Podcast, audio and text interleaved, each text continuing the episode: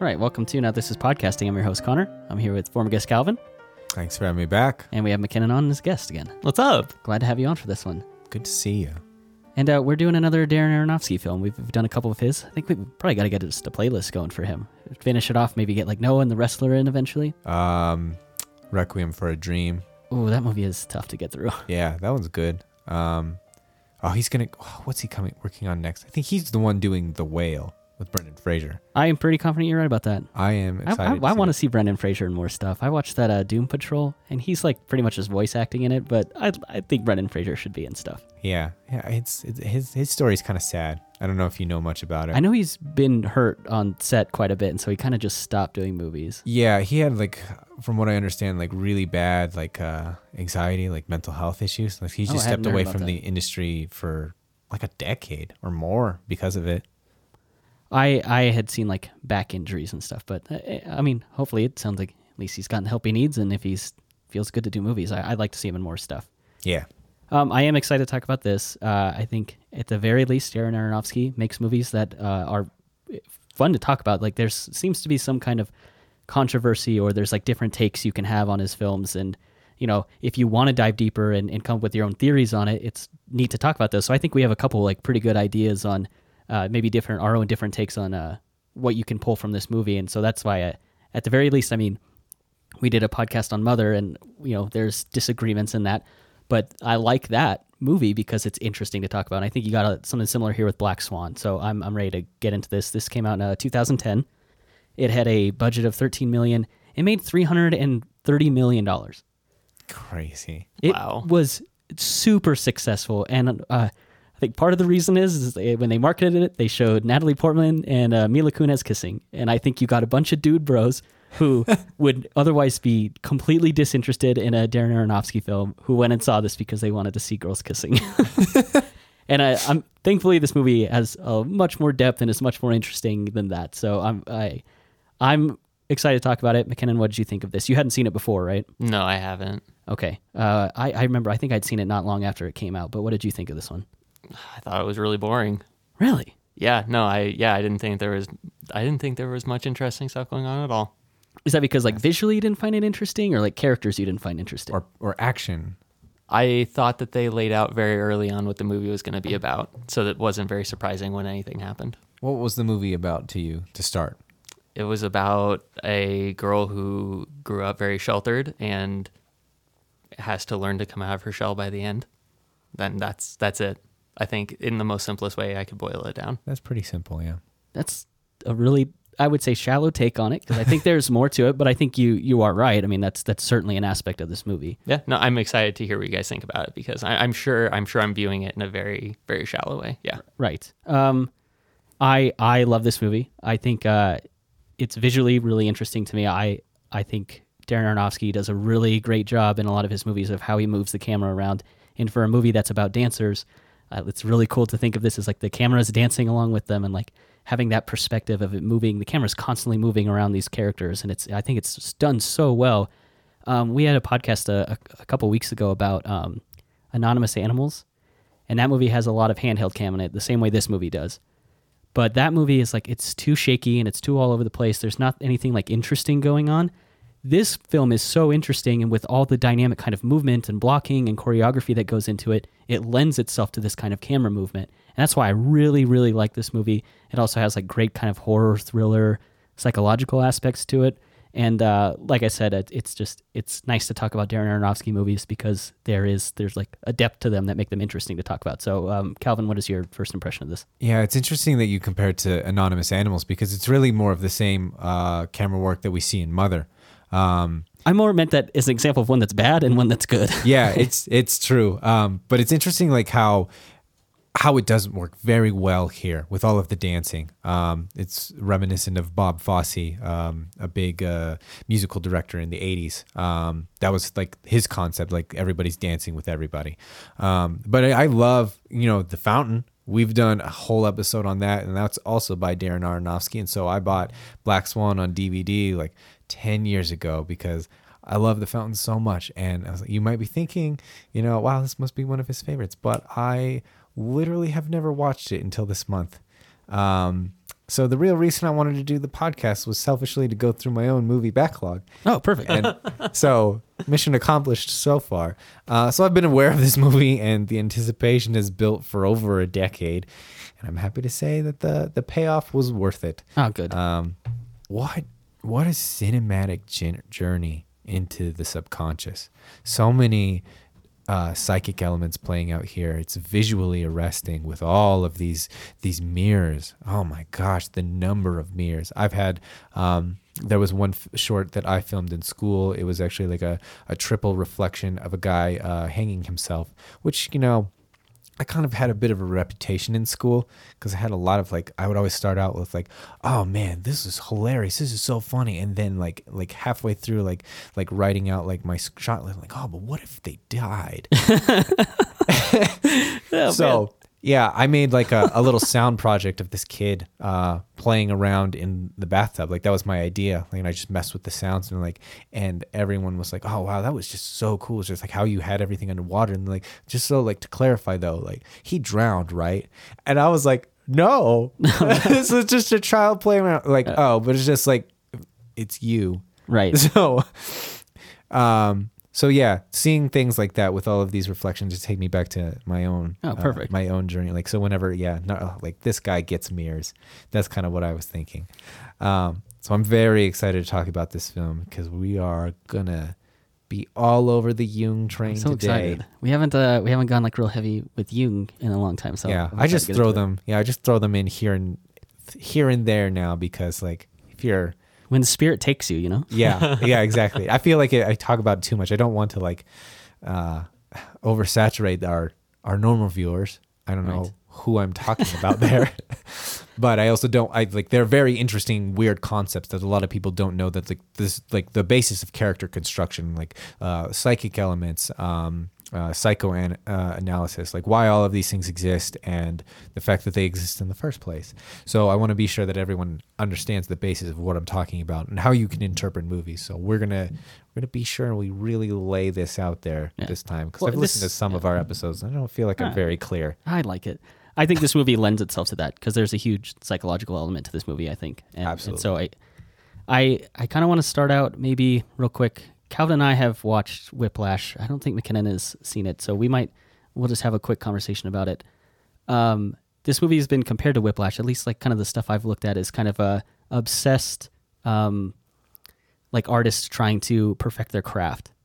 And I was wondering because we have a we have a podcast we did on Whiplash, and I don't see like those. I see like on the very on a surface level, I see those comparisons, Yeah. but beyond that, I don't find these films to be like equal or like uh, mirroring each other in any way. I wonder what you thought of that. Yeah, you do have those elements of like artistic narcissism. Like that's a bit of like uh, what's driving a lot of these characters is perfectionism. The idea of like art, um, be you're only as good as your last piece. So the moment that you aren't uh, at the top of your game, you're replaced, just like Beth was.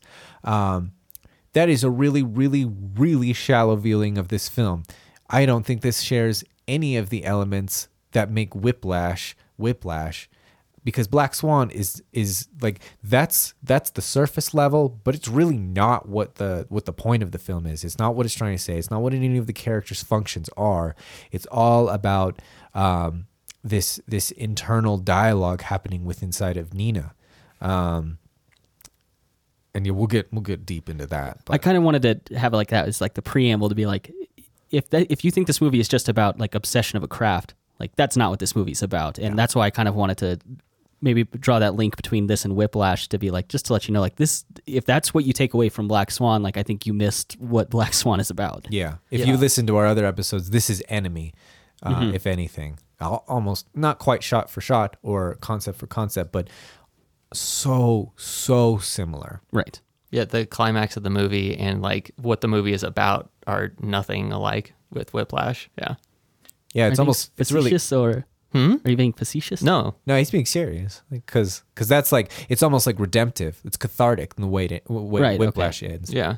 I thought you hadn't seen Whiplash. That's why I was. No, I mean I, I haven't seen it, but I've, I've I mean I've seen enough of the movie to know what it's Oh, about. right. Okay. That's what I'm saying. Is like you, Whiplash on the surface, you can kind of tell what this is about. I think on the surface, there's much more to Black Swan. But I'm yeah, over here defending McKinnon. I forgot that he actually hasn't seen it.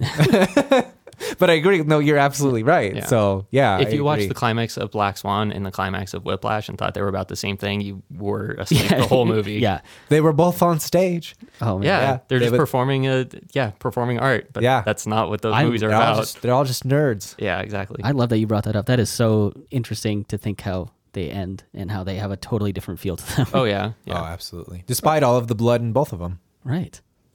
Gosh, No, I'm So, being yeah. serious. Yeah. no, I know. Yeah, Yeah, yeah. You- I, sometimes I can't tell with you because like you're just like, oh god, Calvin. I just hate everything talking." you say. Just yeah, to just kind of set the tone of like what this kind of review is going to be about. Uh, I like I like kind of drawing that comparison or lack of, I guess, comparison between the two. the distance between them. you know? Right. Um, I kind of want to move again into the the look. What I mentioned earlier is just how well the camera moves around. Um, it's it's handheld, but it's in a good way. I really like it. Uh, McKinnon, you're making a face, so I want to know what do you think of kind of the the cinematography It- used here? it was distracting at first and made me very dizzy. But like Calvin said, how it works well with the uh, the dancing elements of it and following the dancers on the stage and circling around them and stuff like that, it works very well for that. And after a certain point in the movie, it was less distracting. Okay. Yeah, I'd agree because actually, like that was my going into this. I because we talk so much about how um, like good Ari Aster's films are because of this this this cinematic quality of of his camera movements. We don't have a lot of uh, handheld stuff.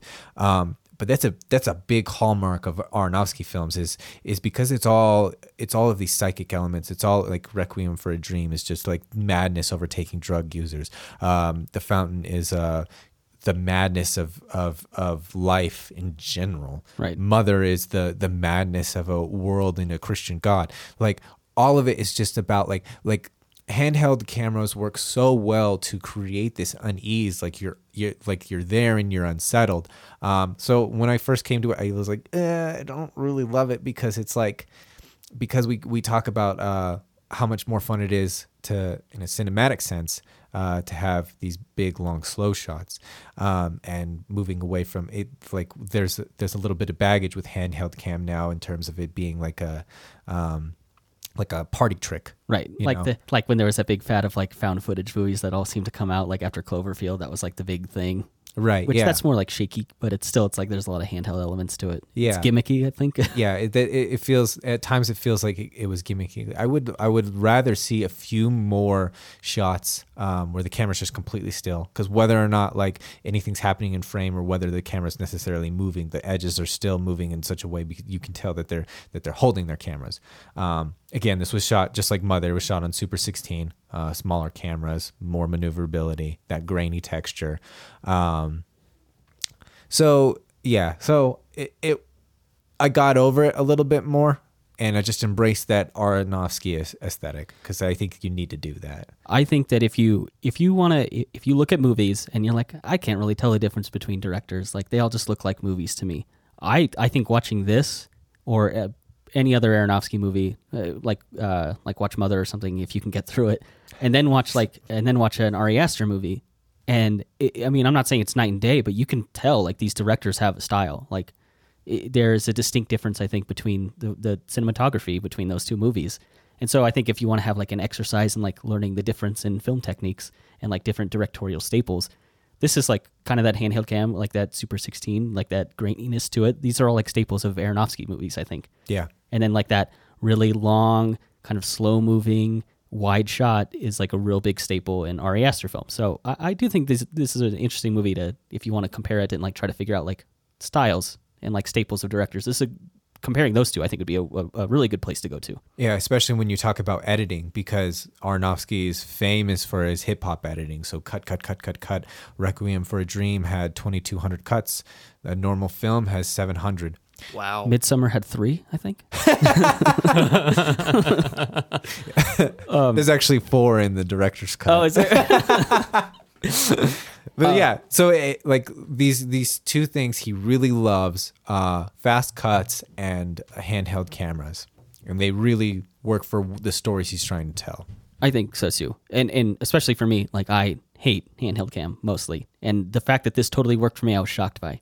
Because I think Calvin and I had talked before. We were like texting or something. You're like, "Did you like watching it?" And I was like, "Yeah, it's great." Like, You were uh, you were like afraid I was going to be super critical of the handheld stuff. Yeah, I thought, I just thought it that. all totally worked. It's funny because like that's like a hard thing to get over in this film. If you do not like it, um, Right. It's funny that you say that McKinnon it was distracting for you at first and a little nauseating. The fact that it became less distracting, it's almost like you can see its purpose.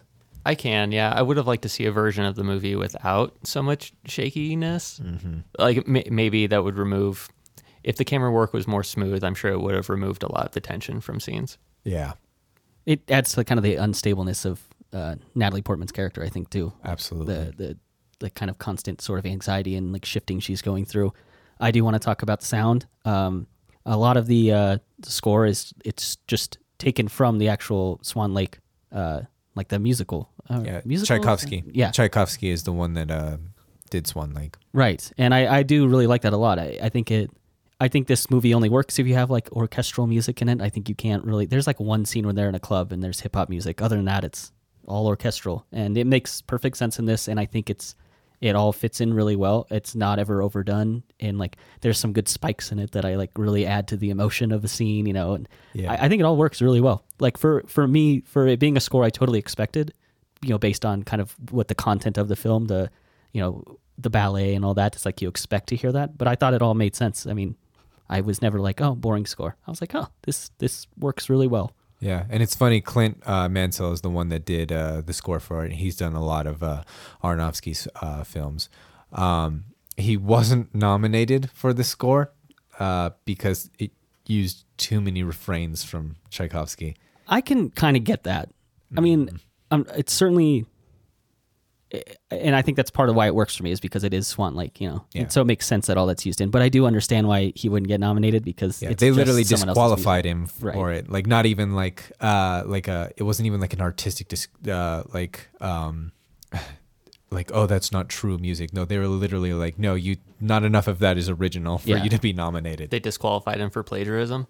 Almost basically, yeah. Uh, The thing is, I wouldn't describe this as a ripoff or anything. I don't think he. I'm certain that it wasn't like, oh, I'm trying to pass this on if it's my own original work. But uh, There's like obvious inspiration from something though. Yeah. Not even obvious inf- ins- inspiration. Like it was literally like we just uh like updated some some parts of it, took uh parts of the original suite and then put them into his own just to fit the action that's going on with the within the the scene. okay. So it it wa- it literally was like Copy paste. yeah, copy paste, but it was also like a uh, yeah, we can't we can't nominate you because you did that. Yeah, it's was like- like, Yeah, okay. yeah, eh, yeah, I it. technically, it's not really your music. yeah. which I get. I, but again, I think it all works. I, it- it'd be weird if I think if you didn't do something like that. So to have Swan Lake, a movie about Swan Lake, essentially, and, and not have any of the uh, yeah, if you didn't have any Tchaikovsky, it's really weird. yeah, it would be odd to me. Um, all right, so uh, moving on from the score, I want to circle back to the mirrors. We kind of briefly mentioned it, but it's like such a big part of this movie. Yeah. So I mean, it's it's in every almost every shot. It's mirrors on top of mirrors on top of infinity mirrors. Like this film has a lot to do with artistic narcissism, like we mentioned. So it's a conceit of the narcissist seeing themselves everywhere. But they literally, like mirrors, literally create duplicate images. So obviously, the major idea of this of this film is duality, um, duality of black and white, of chastity and seduction, persona and shadow. So the mirrors work as visual representations of the unconscious churning behind the persona as well. So conscious and unconscious, black and white, Nina and Lily. So Aronofsky Aronofsky continually creates these set pieces to emphasize and re-emphasize and overemphasize this point. This whole film is simply one giant pattern repeating itself, and that's and it's just because all of the mirror, like you can't really escape your mind. That's Right. that's kind of the the whole point of it is you're constantly seeing everywhere. You're constantly affecting the world around you, and you can't get out of yourself. Yeah, I mean, just like to list a few. I mean, Nina's room has a couple mirrors in it. Uh, obviously, the dance studio is full of mirrors. There's uh, Lily and Nina are in the bathroom together. There's a big mirror. Yeah. A mirror with "whore" written on it. Uh, which I love. That one I feel like is is actually I don't think anybody wrote it. I think it's a reflection of her own guilty conscience. oh, okay. Yeah, I like so that. so that's yeah more mirror f- stuff there. There's mirrors in uh, Tomas's uh, um, or Tomas uh, studio room. There's mirrors in his house. There's mirrors on the subway. Um, There's one. Uh, it's the scene where uh, Nina's mom is trying to give her the cake. There's actually a real quick spot where you can see one of the cameramen is in the reflection of the mirror. No way. Yeah. Oh, really? That's Yeah. ama- ah, for I how many knew that. mirrors are in this? The fact there's only like one slip up in it, I think I it's was kind of looking. amazing. I was looking for it a few times because I was like, they have to slip up somewhere. Just once. Okay. Yeah. I did you guys not think it was overdone? 'Cause I, No. I I picked up on the mirror aspect like pretty quickly, and I was like, could we please move on? No, because what I it, it's not so it's it's the idea of the mirrors as well, but it's also the fact that it's just really really visually interesting. I love that part. Nobody plays with mirrors because like like The, with the, the cameraman, difficulty of the camera difficult. work. it's yeah. very it's very difficult to, in order to always set things up so that they're only in the place where you can see your actors or your set and none of your um, none of your equipment and none of your um, and none of your crew. Of course. So the fact that there's that they're just everywhere is is so much fun uh, from a from a concept uh, for for set pieces. And so to see things like that, it's just like it's just a little treat for me. Yeah, I like it a lot too because I think this movie focuses a lot on like Nina and identity and like who she's becoming and like the changes, and so like having that constant reflection of like uh, trying to figure out who you are.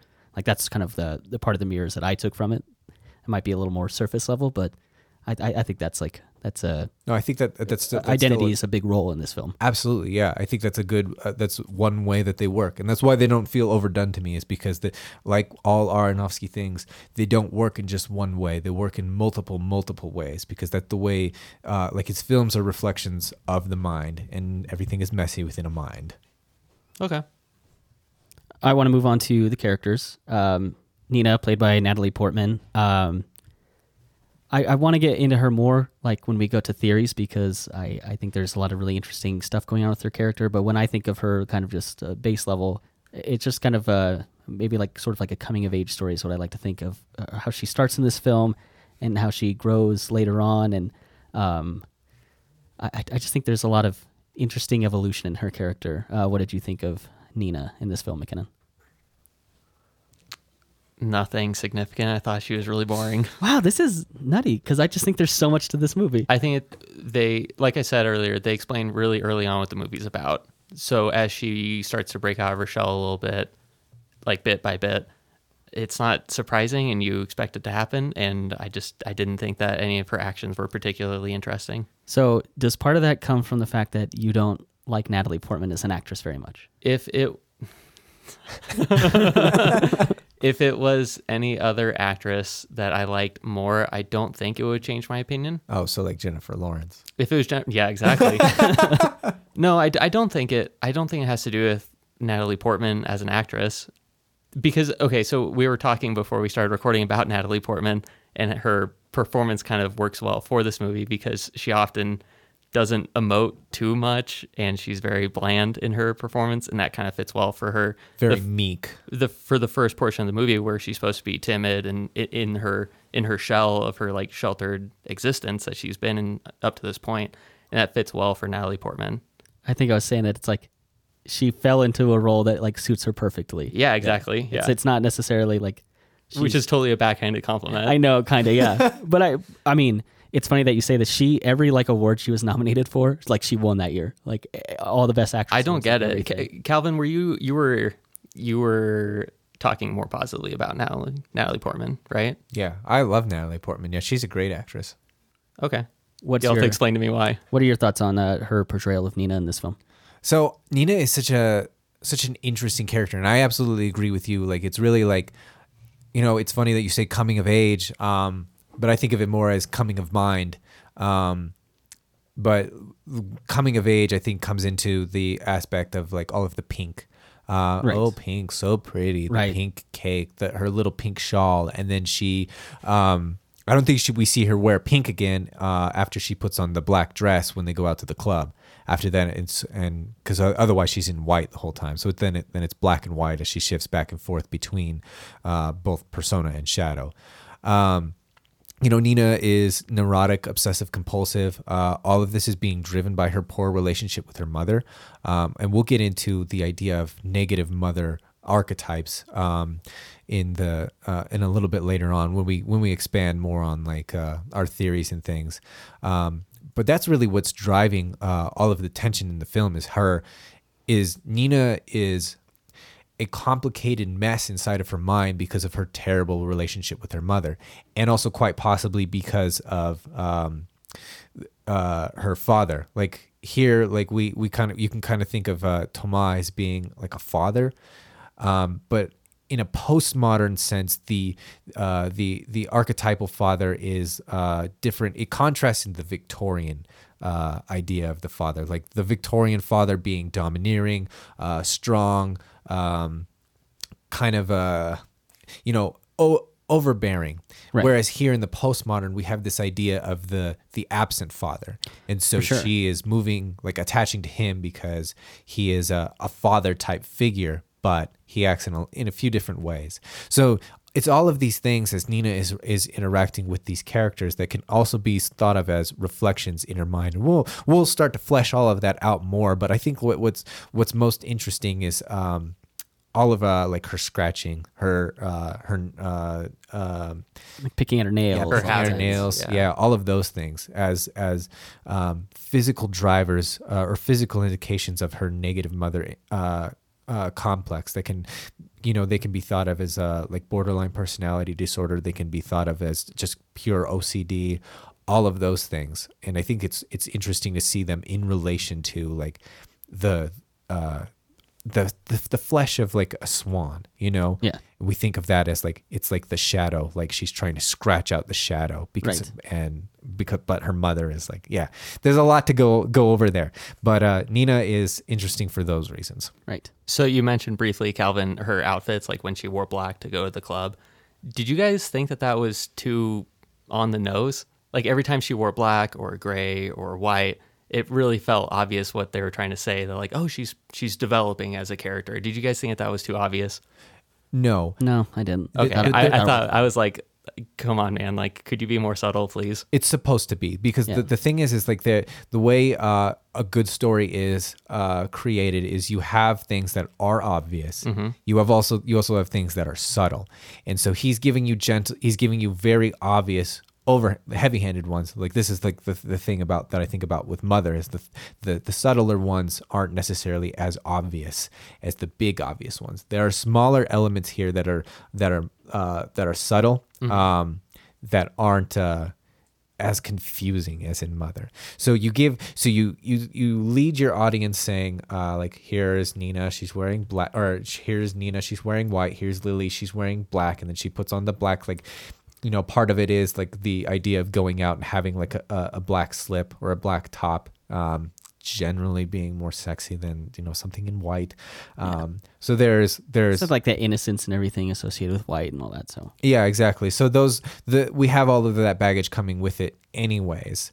Um so to lead your audience in the obvious ways so that the subtler ones become more obvious as well is yeah, that's a weird way of putting it, It's very but that's confusing. Okay. but that's why I don't find that one obvious because there are much more subtle ones that he's alluding to by um, dressing her and them in white and black. I think I think the more obvious stuff is just how the character is changing in general. Like the way she acts is changing. So like her what she's wearing is not like that big a deal to me because like if you're just watching the movie, you can understand the change that's taking place anyways. So Right. I, I think you can understand the character is changing because her actions are changing. And also wrapping her in clothing that reflects her mood and personality as the movie goes on is excessive to me. Oh, well, okay. you should also look at the the clothing of the other characters Uh, too. uh, yeah, absolutely. That's really the thing because Thomas is also wearing white and black a lot. Mm-hmm. That's really interesting when you think about the the whole uh, unconscious of uh, Nina coming together, and we'll explain why that's important with uh, Thomas later. Yeah, and the, the mom only wears black, I think. she is mostly yeah. Yeah. I do I do kind of want to talk about the mother a little bit more. I like the controlling manipulative dance mom from hell. Like and it and it's so much more than like this is so embarrassing. I used to watch that show Dance Moms with Hannah, and so I know way too much about that show. and they're like eh, it's like all played up for like reality TV and there's like that element to it. But like the way uh the mothers in this uh played by Barbara Hershey um she's like really emotionally manipulative in this. I, I think the most uncomfortable scene to me is the scene with the cake Yeah. and she wants you know to celebrate you know uh, uh, Nina getting like the part as is, is the Swan Queen, and um she, she doesn't want the cake because she's like oh you know my stomach hurts for him. She's like fine I'll just throw it out like it's it's it's useless. It's garbage. Yeah, then.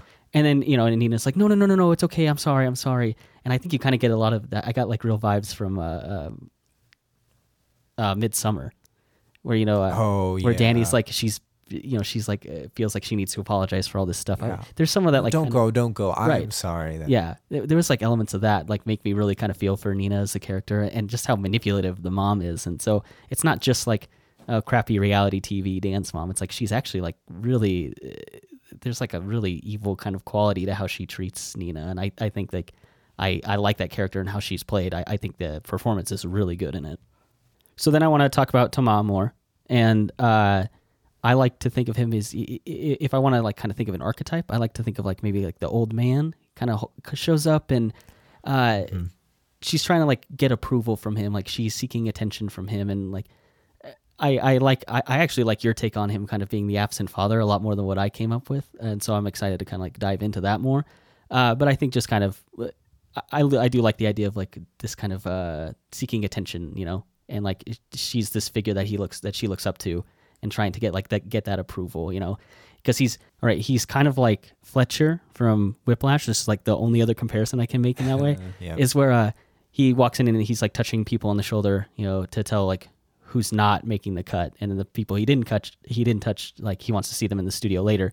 And Fletcher kind of does the same thing where he he just like immediately knows like who's good and who's bad. And so I guess like that's like the one kind of comparison to Whiplash I have. But I, I do like the idea of like he's such an expert of his craft and to just walk in and be like, oh, these are the dancers I want. I, I think there's like a sort of like this uh, mythical quality to him. Like he's he's he's so uh, he he's so knowledgeable and he's he's so good at his craft that he can just like it, it takes a couple seconds for him to, to pick out who he wants. but it's also and i also like how it's kind of abusive um, because it's uh, leading their expectations in, into the negative like he you would think that being touched would mean like oh yeah i see you i understand you you're one i want and for that to be actually be the reverse is I love that they flipped that on its head. That's as soon as he's like, "Oh, the people I didn't touch, like I want to see you at like five o'clock in the studio." It's like, "Oh man!" Like all the girls who were all excited, thinking that they got picked, and then to be like totally like undercut and let down. I think that's actually really neat.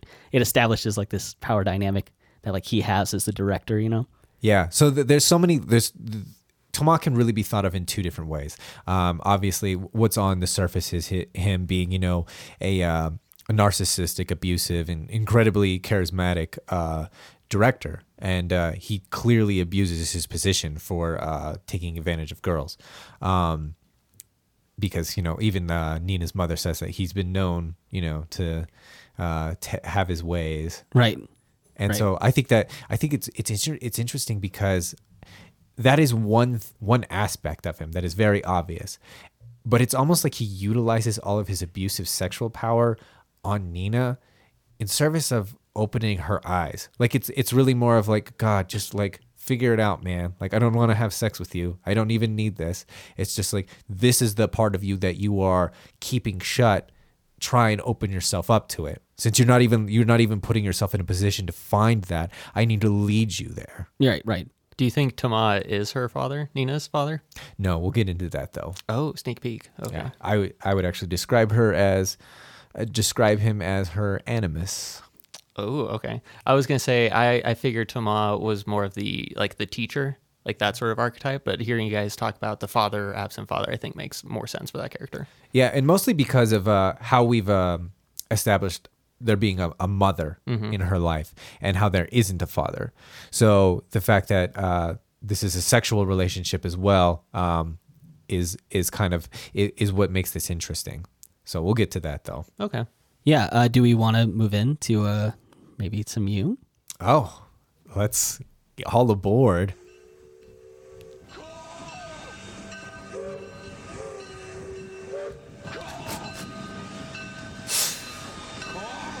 Uh, I love having I love having my own McKinnon sound made such a face. What was that? Oh, have you not? Well, clearly someone hasn't been listening. That's us hopping on the Carl Jung train. oh my gosh! All aboard! Let's do it. We we do it and often enough that we needed to prepare all I of was our excited. listeners. It was really fun to make the soundbite for that. Great. Yeah. Let's get into it. I and guess. like, like each time I laugh, like okay, so the, I laughed the first time, and then the second time we were recording, I laughed like really hard because I didn't hear him say Carl, in it. so like Connor was like, "Wow, you really thought that was funny?" He's like, "Cause I didn't hear the Carl part." He's like, "Oh, you didn't hear the Carl part? That's the whole reason I chose." so yeah, we're jumping on the Carl Jung train. Great. So Carl Jung, psychoanalyst, Swiss psychoanalyst, uh, contemporary of Freud. Um, this so i think like this this part will be a, very obvious to a lot of people because we all have some experience or concept of poor parental relationships but the main focus of this section is how we create characters with believable idiosyncrasies. And archetypes provide a template of behaviors that exist in all forms of storytelling. And jung, jung takes that a step further and ascribes the archetypes found in humanity's folklore to represent specific aspects of the human psyche and created an abundance of literature on, uh, on his thoughts. So there's a chicken and egg discussion to be had about all of our Jung references within the framework of film because some fi- filmmakers do specifically use his psychological concepts um, in their creative process, and sometimes Jung's analysis simply lines up because the way we tell stories hasn't fundamentally changed for millennia, um, and he just identified patterns. I think so I kind of, I think I kind of touched on that with uh, our Jaws review, Mm-hmm. and kind of, I, I I know this isn't Jung, but like I talked about like the hero's journey, and like the, you know, I think Jung just kind of like uh, I think we've talked about before. He just like established and like gave us like the framework for these archetypes. Like this, all these stories have always existed, you know, like like you just said for millennia. And like Jaws is the hero's journey, which has existed forever. So yeah, it's It's what those stories say about uh, the creators of them, Right. generally. And so we can think of uh, the creator putting themselves into these characters, and if they're if the creator puts themselves into these characters, they can be thought of as aspects of one single mind, one unconscious mind. So this sh- this section should be taken with a grain of salt, though. But I still think it's it's uh it's a fun exercise to analyze the basis of character construction through the lens of Jungian psychology. Like, and as opposed to my uh, as opposed to my interpretation of enemy, I think there are two stories being told here the drama within the company and the drama within Nina's mind. So we need to pay special attention to scenes where Nina is alone or only with a few characters because the more intimate settings give room for a wider range of interpretations. So the main archetypes we'll refer to are the mother archetype, the father archetype, and the shadow. So the mother archetype being her her literal mother, and the father archetype being Thomas and the shadow being Lily. So the mother uh, is uh, like all relationships of mother like individuals, moms, grandmas, aunts are personifications from the great mother representing all life through symbols such as earth. Um, the mother shapes us. It's the most important archetype as far as Jung is concerned because it's the first relationship that we develop, and as well as some misogynistic baggage that women are specifically designed, developed for caretaking. Thus, the, the positive relationship with one's mother creates individuals with full range of emotional capacity, um, whereas a negative experience creates individuals with a mother complex. And that's what I referred to earlier uh, as what Nina has. Women with a mother complex can express their psychic dysfunction in ways that include um, an exaggeration of one's maternal instincts, so, so, so that their role of caregiver becomes um, who they are. Uh, becomes who they are as they sacrifice their individuality on the altar of motherhood. That's pretty much Nina's mother. She's like completely given over to being a mother and uh, doesn't have a sense of her own self. It's all living vicariously through Nina. So other variations of this include an antagonistic relationship with the expectations of their mother. So seeking out disapproved marriage partners or sexual relations. So you can see that with Nina, with uh, the with Tom and Jerry, and Right. Obviously with Lily as well um, and also carving out a sphere of their own. In this case, outdoing her mother as a career ballerina. So we can uh, think of Nina's mother as a pure mother archetype, um, because I don't think she exists. Yeah, I, I do like that theory a lot because I, I sort of think you can look at a lot of the characters as like different aspects of Nina, and so like maybe kind of this neurotic obsession with like becoming a good dancer. I think that's aspects of the mother. Yeah, Uh, absolutely. and that's that's like being projected out. Um, so I do like that theory a lot. I, I didn't think about it until like uh, we had talked about it earlier, and you were saying like I don't think the mom's real, and I was like, ooh, I like that a lot. What are your thoughts on that, McKinnon? I hate that because you could say that about almost every character in any movie, couldn't you? that's literally what Jung is saying. I'm sure. Yeah, that's yeah, that's the whole that's the whole point. That's why like this is a this is something to be taken with a grain of salt. Right. Sometimes we can just tell stories like Shawshank Redemption, and sometimes we can we can think of things that need to be expressed by a creator um, into a story, and they all come from one mind generally, or a collective unconscious mind. That's his idea. That's where these. I. That's why all of these um, archetypes keep uh, coming up, is because we keep telling these stories, and they keep. Um, being in, ingrained into who we are in our own unconscious. So that's the whole point is that um, you can say that about everything in all stories because that's what's happening. That's how we create stories. Is that true? Probably not. It's just like we're we're very formulaic in the way that we tell stories and we enjoy and that's also like like biologically that's how we develop to communicate is through stories. That's why um, our memories are best um, where our best memories are created in stories and experiences because that's really how language developed and that's how we uh, we uh, dealt with the world is through the through the idea of narrative Okay. so that's why these things are important. That's why you can break them down this way. It's not the only way. It's just i mean look at how much fun i wrote uh, how much fun i had writing all of this down. So it's very much i find it very much fun. Um, so Do you want to jump into Thomas? so yeah so so well and so let, let's talk about like how all of that negative mother impresses upon nina. And nina's scratching and uh, um, all of those things are expressions of her negative relationship with her mother Yeah, so like this the, thing the physical manifestation of Her it, right? external injuries. Yeah, exactly. So, and then let's talk about Toma because that is uh Toma is really interesting in um so obviously she doesn't have a father. I say obviously because um it, they're they're sitting in uh, front of the uh, Nina's fixing her shoes with the lighter and uh she talks about like uh her life and basically being re- raised as a single mother or being a single mother. I think that was Yeah, yeah. that was pretty heavily implied with that one uh, that one line. So we can just say that Nina's mom doesn't exist. So it's again this um, this negative or this absent father in the postmodern, and there's also this idea of what this creates is father hunger. And uh, this yearning for that uh, that figure in your in their life, and it's interesting to think about like that in uh, conjunction with eating disorders, and how that's that that's just so fascinating. Like trying to be uh, sexually appealing, like uh, like building a body that is sexually appealing to males um, by the uh, by restricting Right. And because they desire the, those the the thing that they don't have. And because and they're always hungry. So that's i that's a weird concept i came across uh um looking at this. But um No, I like that a lot because I do think there are parts in the movie where she starts out with an eating disorder because she's like, it seems like she's seeking that attention, she's seeking that approval, and then when she starts to get it, it doesn't show her like you know in the in the bathroom stall like uh, you know puking or anything like that, and and then later on in the film, it feels like she's uh, like Lily's getting more attention than she is, and like that eating disorder returns. So I like how they use that in the movie. Uh, like again, more that like kind of physical manifestation of like what she's going through emotionally or like uh, psychologically.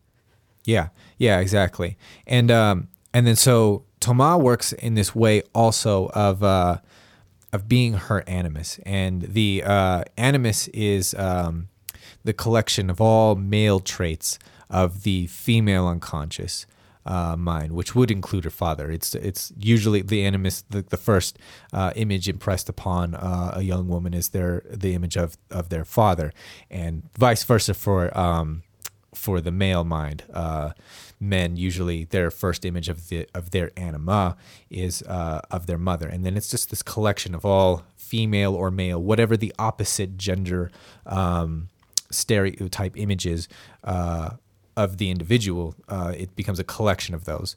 So, and what I mean by it's an uh, it's the animus is because uh, Jung thinks of the mind as being split into conscious mind, which is our persona, it's what we show, um, and then the unconscious mind, which is split into three parts: the anima or animus, the shadow self, uh, the thing, the the the parts of ourselves that we don't acknowledge, don't show. Um, generally the darker darker parts of ourselves and then the true self which is the the deepest part of our unconscious and so the goal for jung is for all of these elements to um, to be united in harmony um, and when someone is uh, disharmonious. You have someone like Nina who has a really strong mother complex, has shut out her shadow, and her animus is uh, uh, very it expresses itself in a very sexual way. It's very low and undeveloped because we don't have a lot of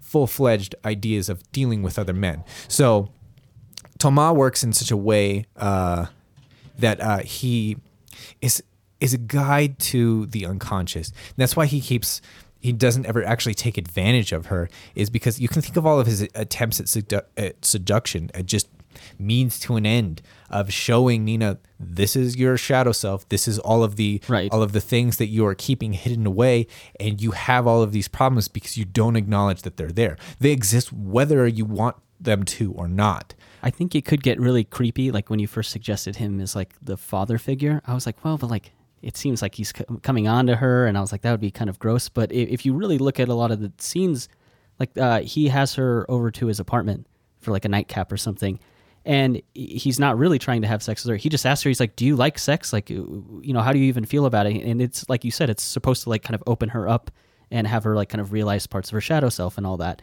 So I actually kind of like the idea of her being a him being the father because it's it's not like a sexual relationship between them. I don't think like while there is like he's like oh seduce me and like but that's more like develop yourself as a person, not like literally seduce me.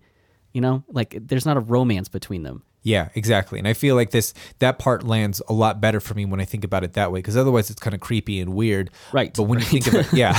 But that's why I'm saying if you if you can think about like what actually happens in those scenes, it's not it's not really uh, like romantic or sexual. Really, it's like that's the subject matter, but that's like not the purpose of it. Yeah. It's not to like get laid. You know.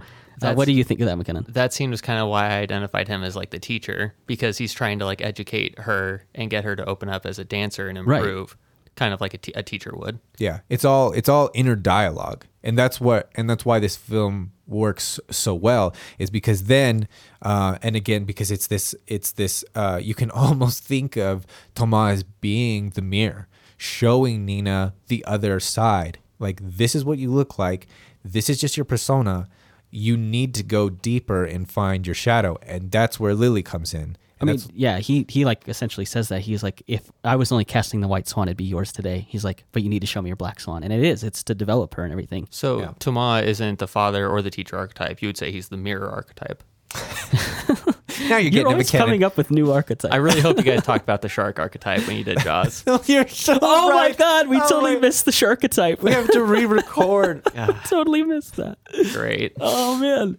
Uh, well, maybe we'll put it in the thumbnail. The, the Sharkotype revisited. Right. Great. Um, yeah, so I do want to move on to Lily now, and uh, essentially the, the shadow self. And but I do want to say one a couple of the lines that are really interesting that Tomas said is it's really fucking hard to be both the white swan and the black swan. And that's because the idea of individuation is really fucking hard. Most people just ignore their uh their their their unconscious mind. And this is really why I love film is because it's it exposes what's in, what's in your mind. And so if you think of film as that, as an expression of what's inside uh, one person's mind, like oh, I kind of identify with some of those things. What then you can do is self-reflect on yourself and realize, wow, there's a lot of junk in my mind. I should really work on that because if I'm identifying with some of these these character traits, it's because I haven't done the work on myself. Right. Yeah, and so I that's yeah. I, I, so one other line that uh yeah. So it's just like so yeah exactly. It's that whole thing with uh Thomas telling Nina. That's like like like really Thomas is the most important character in the whole film. Not not even Lily because Thomas is uh is leading Nina to the thing that's going to lead her to uh or is going to tell her Like Just opening, like, opening those doors. You know. yeah exactly exactly No, Like- I, I I agree with that. I That's think interesting. I think I think Lily is much more important than Toma.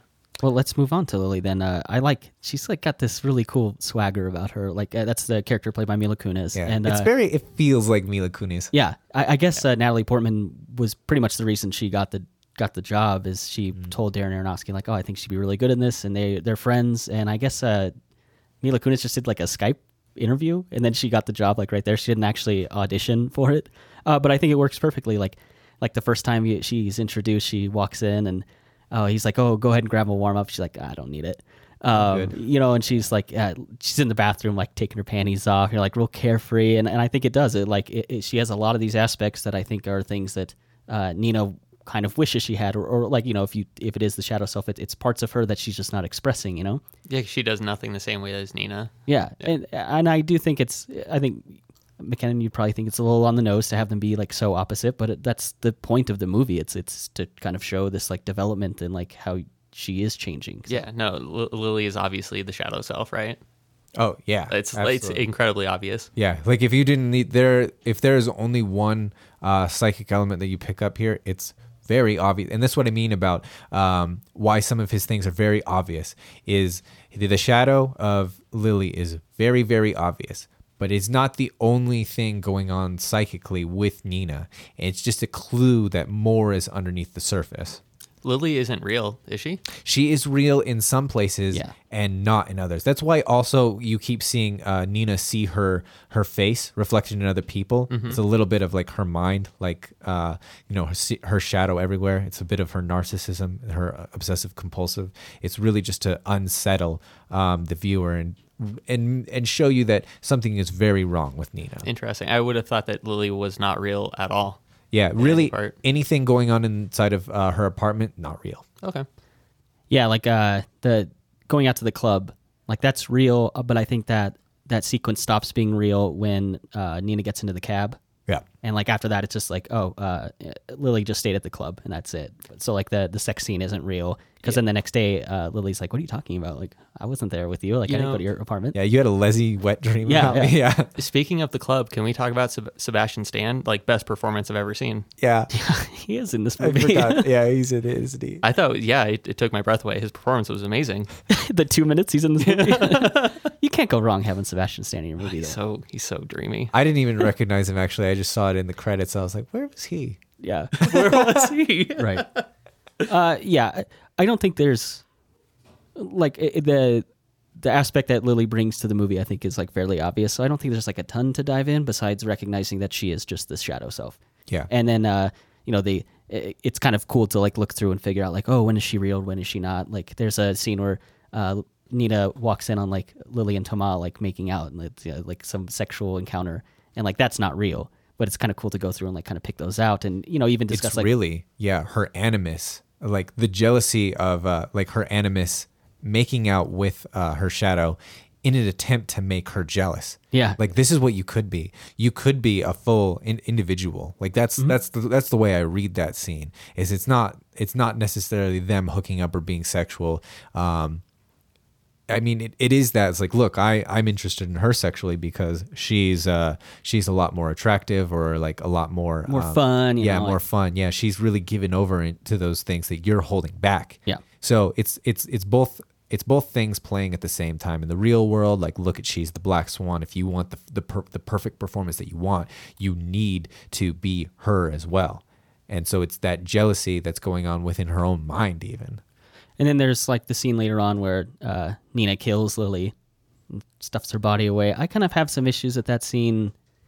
Uh, not so much that it happened because I kind of like the idea of like, um, Just like the lighthouse. yeah, You can't you can't kill your shadow when Right, when- right. yeah when uh, Robert Pattinson uh, kills Willem Dafoe and you realize that it was actually him all along Mm-hmm. like there was him and Willem Dafoe were one person like that's you can't skip um, the process of uh, incorporating your shadow you can't kill it off and get rid of it you have to incorporate it understand its power and take that away so and and blend it into uh, your entire mind Assimilate it. yeah, exactly. Those are the words that I'm looking for. Thank you, McKinnon. Because because I like a lot because it's right before that is when she does dance the black swan, and that's like my favorite scene of the whole movie.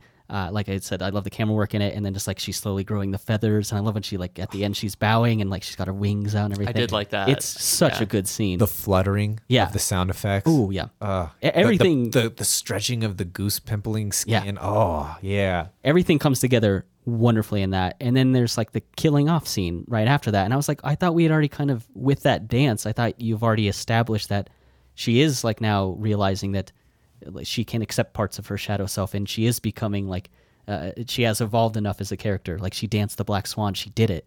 And then to have her also kill off that shadow self at the, like right after that, I thought was totally unnecessary. does she not kill Lily and then do the dance, or is it the other way around? It's the other way around because remember she does the dance and then she goes back into her studio, her little uh, dressing room, Mhm. and she checks for the blood. Okay. This movie was too boring for me to take notes, so I don't remember. Yeah. Okay. I think it's interesting to think about how it's a bit of that narcissism. Like she, well, look, I danced the black swan. I don't need my shadow anymore. Yeah. Okay. You Rather think- than yeah, You think that's what they were going for? yeah. I think that's kind of like the thing. Like, oh, I don't, you know, Like you're- I'm better. I'm, I'm, better above than you. Yeah, I'm above you now. Even though it's Okay. an aspect of herself, and that's really why it's, and that's why she actually stabs herself Mm-hmm. is because it's a self-inflicted wound to think that you, a part of your mind, doesn't need to be a part of you. Yeah. Do you think that that's literal? That she really did stab herself? Yeah, Yeah. Really? Okay. yeah. I think that's just like, well, I mean, she's bleeding, so Yeah, whether whether she tripped or fell or something was going on, like clearly she injured herself. My only problem with that is the fact that we go back in and see that it's not real. You know, Yeah. I guess that's more it. Yeah. because we don't we don't need to see that like we can just see her bleeding out on the like you know i'm sure maybe there was some test screening somewhere like oh i don't understand like yeah you're not meant to understand like just say it's perfect and like that's that's that's fine this it's it's all about about her neuroses and how when she gives over to those without incorporating all of the elements of her mind it's really you're really just hurting yourself Right. I do. I still like the the climax of that movie is great. I, I think it's done so well. I do want to get into kind of one of the one of the theories, kind of the uh, what I take away from this movie, what I kind of think it's about. Uh, I I really think it's a kind of a story of a girl like going through like puberty and all the hormones and all like the unrest and struggle and anxiety. Like, um, she Nina starts out like we talked about, like she's got this really childlike voice and she's like, oh, so pretty and pink, and she's got all the stuffed animals in her room. And then as she starts to like grow up, it's like it's sort of like she has a crush on the director, you know? That's like I kind of think of that as like the first crush and the awkwardness that goes along with that. And like uh, then she has a scene where uh, he she is gonna go and like masturbate, and he's like, oh, it's so it's like kind of that like own self discovery and sexuality that shows up. And then later on, like the jealousy and kind of nervousness she gets about uh, Lily getting more attention than she is. And so it's like kind of that. It's just like all of the struggle and hormone and uh, all the uncomfortable things about growing up. I think this movie does a really good job of telling that in like a really neat way. yeah a really a, a really sexually charged uncomfortable way Yeah, which I think makes sense because that stage of your life is so hard to go through. I mean, there's so many things, not just like like menta- mentally you're changing, but like now your body is also changing. You're expected to, you're becoming an adult. You're gonna kind of start to become the person that you will be. Uh, and I, I, I like that struggle that's going on with her. I, I really like the idea of like a like like I said, coming of age. But I also think it's like like uh, your sexuality coming of age. Like how do we how do we develop that as we get older, as we're going through puberty and all these all these different things. yeah and I uh, like I like that aspect a lot. Did you see some of the swans uh, in her room? Like, there's a black swan stuffed animal. Yeah, Yeah, and there's also in, there's like some swans in her bathtub. in the bathtub. Yeah. Yeah, there's a lot of cool stuff. There's a lot of great imagery in this. a lot of fun stuff. If it's a story about puberty for her, does it make sense for her to kill herself at the end? I feel like that makes it difficult for that to blend into the That's- story well. I think that's part of what Calvin is saying that Darren Aronofsky does is like this is not just one story and that's Mm-hmm. it. I think that there are a lot of elements that like I don't think I'm wrong for having like like that theory or taking Yeah, that yeah. idea away don't from it. don't worry. I also don't think you're wrong. Thank you. but I but and I like I like I really like Calvin's idea of like the absent father and like the overbearing mother and, and I I think that this movie that's why I think Darren Ar- Aronofsky makes such great movies because you can pull so many cool ideas out of it and they all seem to jive. Like the, I I can believe that that is part of the movie. Maybe it's not the only function of the movie, but I really like coming away with this and being like, oh yeah, this is this it, going through puberty sucks. No, it's really awkward and and there's a lot of struggle in it and I, I think it's conveyed in this movie. Yeah, totally. I, I, I like that take from. I, I like that take. I'm just that changes the end of the movie if you look at it at that light. Like, what does her killing herself mean? If it's a story of puberty, is this is this too much for her? Is she overwhelmed and she just has to end it all, or something like that? That's a much darker take. I, I, I stopped mine there Well, before that. And that's also like the point of Swan Lake, though. Yeah. Yeah. I mean, on a visual, on on just like a a literal uh, reason, um, she kills herself because she is not because she is unloved. So the fact that you could you could think of the fact that uh, Thomas loving, um, you know, dying for the love of uh, the audience. Like that's really the thing. Like she's so given Mm-hmm. over to that um, that she becomes the literal personification of the story. She wants to be perfect. Yeah. So, but yeah, like that's and that's also why I think he is such an, a, a controversial director is because some things are given more attention in certain places, hit with other people than they do other ones. I mean, despite the fact that he's always refer, uh, referencing like uh, like sexually charged themes um, and biblical uh, themes, which a lot of people don't really like. A lot of people don't like Noah, even though, from what I understand, it's fairly biblically accurate. Like Noah is not like a good story about a good dude. Um, it's pretty messed up in some areas, and he, uh, from what I understand, it was fairly literal. Um, but that's controversial to some people, which Yeah. is crazy if you don't know your own book. Um, but that like that's the thing. It's like Oh, you mean controversial? Like Christians thought it was controversial? yeah, yeah. That's kind of the thing. It's we like, need to do. We need to do a Noah. yeah, we need to do. We need to just do. I bought all of Aronofsky's movies now, so I have all of them. So we'll just uh, we're just gonna indulge my fantasy of getting through my backlog. Yeah. uh, I think I'm ready to move into final thoughts. McKinnon, what do you think of this one? Final thoughts? Yeah, final thoughts and Do you rating. have other thoughts? I I had one more thought. okay. So I, I mentioned earlier that I thought that this movie was a little heavy-handed. Did you guys not get bothered by the fact that Thomas basically outlines what the movie is about very early on? No, no, I don't because it's it's uh because it's it's layers. It's layers upon layers. And sometimes we uh like to make to make I think like a story that hits the first that that someone can digest the first time through, you need lines like that. Like Enemy was one movie that I needed to watch two times through and then still be frustrated and then look up uh some more of the archetypes about what's going on when Thomas does things like that, there are still all of these other elements that I can discover, but I still get the gist of what he's trying to say. So that's why I'm okay with that. I, I agree with that. I, I think having one element of your story be obvious is not a problem if there is, like Calvin said, if there's layers below it that you can like discover and and find out there there's more substance to this movie than just the obvious narrative. So that's why I don't have a problem with like explaining like that this is just a it's Nina going from the white swan and discovering the black swan. Like I- Okay. I, I don't have a problem with that because I think there's so much more going on. Like mm-hmm. what we just we, we just talked about Jung for 30 minutes. So there's clearly more than just that story, and that's why I don't have a problem with like an obvious element to it. Okay. It surprised me that they had a character just lay out pretty early what what the movie was going to be about. So as Natalie Portman evolved, I was like, oh well, if she's doing all of these, if she's doing all these actions so far, she's going to kill herself by the end, and then it's not a surprise to you. So it, it made me think about um, the lighthouse and how Yep. that movie would have been really terrible. if One of the characters outlined very early what the movie was going to be about, and then by the end the movie happens, you're like, okay, none of that surprised me. I think it's fine to know the story. It's all the stuff that Perhaps, yeah. happens along the way. It's all like it's all like it's the it's the character developing through the story that is Sure. what's interesting. It's not like the literal narrative itself is not the Yeah. interesting part. Yeah, it's We've- really more a bit of a foreshadowing. Fair, instead. yeah. We've watched many movies where there was a mystery, and it was like an onion I had to unwrap and see layer by layer. Yeah. This I felt like had more had had less layers. Narratively, yeah, you're right. It, it's it's Mm-hmm. it's exploring like the more psychological aspects. That's where the layers are at. Okay, That's uh yeah, that's what I think. But what uh how many how many feathers do you give this one? out of how many? I don't know what's the average amount of feathers on a swan. No, I'm just playing. Out of ten. Uh, th- th- three, three and a half, three, three and a, three and a quarter. okay, Wow. that's really. I. I really didn't like that this movie laid out what it was about, and it didn't.